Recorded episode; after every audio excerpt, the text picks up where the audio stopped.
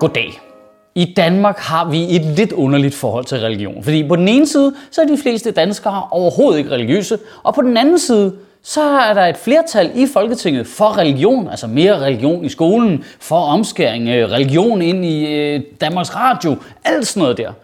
Undtagen når det så kommer til muslimer, der slår de hårdt ned. Det gider vi kraftet med ikke have. Du ved, forbyd muslimske friskoler, men ikke de kristne. Det er som om, der er sådan en lidt underlig øh, religionskamp i gang mellem to meget små grupper. Nogle kristne, der har noget magt inde i Folketinget, og så nogle muslimer, der ikke rigtig kan gøre noget. Og så står de fleste af os bare og kigger lidt på det og tænker, jeg håber snart, de holder op med det der.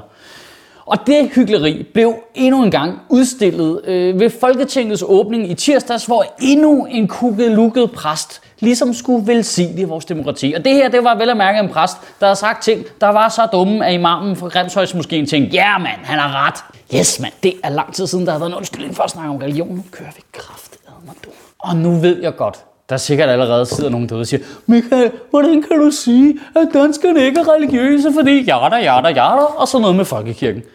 Hold nu op. Hold nu op. Altså, jeg, jeg, så, jeg så seriøst et læserbrev i Kristelig Dagblad, hvor der var en læser, der spurgte, hvor mange af danskerne er kristne. Og, og så havde Kristelig Dagblad svaret, jamen øh, 85 procent af den danske befolkning, de er medlem af Folkekirken, så 4,5 millioner. Hold nu op, mand. Hvem er I, af? Hvem er det I, af? Hold nu op. En megafonmåling fra sidste år siger, at 48% af danskerne ikke tror på Gud.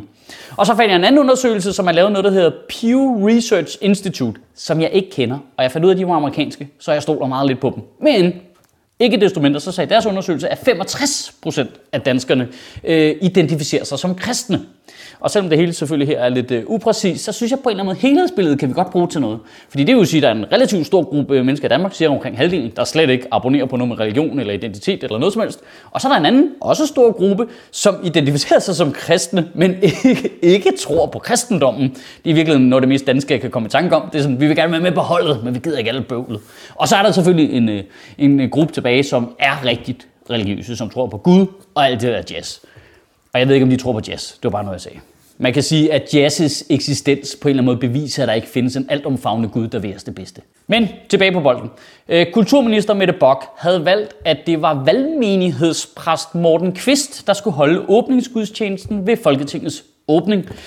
Og jeg skal blankt indrømme, jeg ved ikke, hvad en valgmenighedspræst er. Er det sådan en præst med, nogle, med højere level, eller hvad, så jeg kan have indlæst flere spells, og bare bonget helt op på protection versus logic. Bolden, tilbage på bolden at det var Morten Kvist, der skulle holde den øh, åbningsgudstjeneste, var et problem, øh, fordi han engang har sagt nogle retarderede ting om homoseksuelle, og det fik så nogle af folketingspolitikerne til at boykotte øh, åbningsgudstjenesten øh, ved Folketingets åbning. Og det er ked at sige, det synes jeg altså simpelthen er for lamt. Altså, åh oh nej, præsten har sagt noget dumt for 10 år siden, så gider jeg ikke gå ind og høre på, at han siger noget dumt i dag. Det er jo for svært, mand. Det er jo for, prøv, du sidder og lytter til Nasser Carter og Trine Bremsen på daglig basis. Du må have en vis tolerance over for vrøvl. Og det, som øh, valgmenighedspræst Morten Kvist havde sagt, det var i forbindelse med et interview i Politiken i 2008, øh, i forbindelse med en diskussion omkring, om homoseksuelle par skulle have lov til at være øh, plejefamilier for anbragte børn. Og der havde han sagt noget i retning af, hvad bliver det næste, mand? Skal pædofile så også have lov til det? Ej Michael, nu, øh, nu forsimpler du det. Du tager bare din komikerhjern og siger det med en sjov stemme og siger noget, øh, der er helt åndssvagt. Hvad er det rigtige citat? Okay, så får du det rigtige citat. Så får du det der her. Det rigtige citat. De pædofile har et stærkt behov for at være sammen med børn. Skal de så også have lov til det? Det er fedt sagt. Også fordi det vilde her er jo, at det er jo præster selv, der er pædofil jo. Altså ikke dem alle sammen, men hvis du lige kigger ud over historien på de sidste 20 år, hvem er det så, der notorisk har et problem med pædofili? Er det homoseksuelle eller præster? Altså det vil jo være mest relevant at spørge, skal præster have lov til at være plejefamilier? Hvad bliver det næste? Pædofile? Nå nej, det er det samme jo. Men det er jo noget, han har sagt for lang tid siden, Michael. Det er jo vildt lang tid siden, han har sagt. Ja, ja, det er lang tid. Det er 10 år siden, Michael. Det er 10 år siden. det er 10 år siden.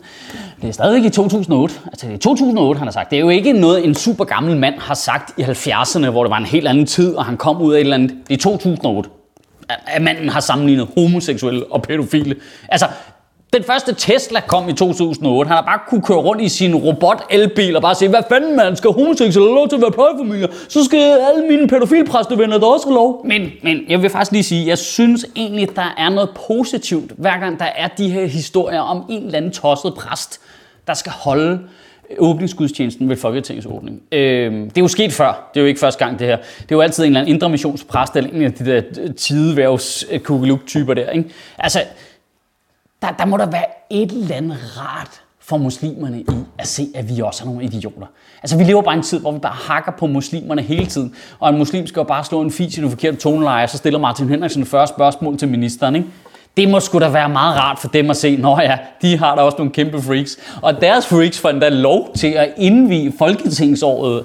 Det, det, må, det, det, må da bare, det må sgu da være meget rart. Det tager da helt lidt ned på jorden på en eller anden måde. For mig at se virker det altså lidt fjollet at skyde på den der præst. Fordi det rigtige kritikpunkt er jo, hvorfor er der overhovedet en åbningsgudstjeneste af landets lovgivende forsamling? Altså ikke, at politikerne ikke må gå i kirke. Det styrer de jo selv i deres egen tid, men at det er en organiseret del i Folketingets regi, det virker helt blæst. Og nu siger jeg lige noget. Kan det spille ind, at der er en bizarre overvægt af folketingspolitikere, der kommer fra præstefamilier? Altså Augen, Kraup, Langballe, Lunde Larsen, Sandbæk. Det er bare dem, jeg lige kan komme i tanke om på stående fod. Det, det er jo en bizarre overrepræsentation i forhold til resten af befolkningen. Det er jo næsten lige så vild en overrepræsentation som landmandsbørn. I ugen, der kommer, der synes jeg i hvert fald, at du skal tænke over det her. Hvis vi partout skal åbne Folketinget med, at der står en mand og siger ting, han har fundet på inde i sit hoved, hvorfor vælger vi i det mindste ikke en, der siger noget morsomt? Nu kan man øh, med rette beskylde mig for at hyppe mine egne kartofler, som man siger. Men altså, hvis Folketinget skal åbnes med, at alle folketingspolitikerne bevæger sig hen i et lokale, der er tæt på Christiansborg, og hører på en mand, der hiver noget direkte ud af numsen, hvorfor går de så ikke 200 meter længere, og så går ned på Comedy Zoo, og så får vi en komiker til at lave den åbningsceremoni der? Altså, hvis vi lavede en gallopmåling om, hvem danskerne helst ville have, at politikerne lyttede til, præster eller komikere, så tror jeg ikke, der vil være nogen tvivl om, hvad resultatet det vil være. Kan du have en rigtig god uge og bevare min bare røv. Ej, det gør vi kraft mig næste år, du, når Folketinget åbner. Så laver vi bare Folketingets åbningskomiktjeneste fuldstændig samtidig med den religiøse. Så kan politikerne selv vælge, hvilken en de vil gå til. Så kan du selv vælge, hvem du vil stemme på bagefter.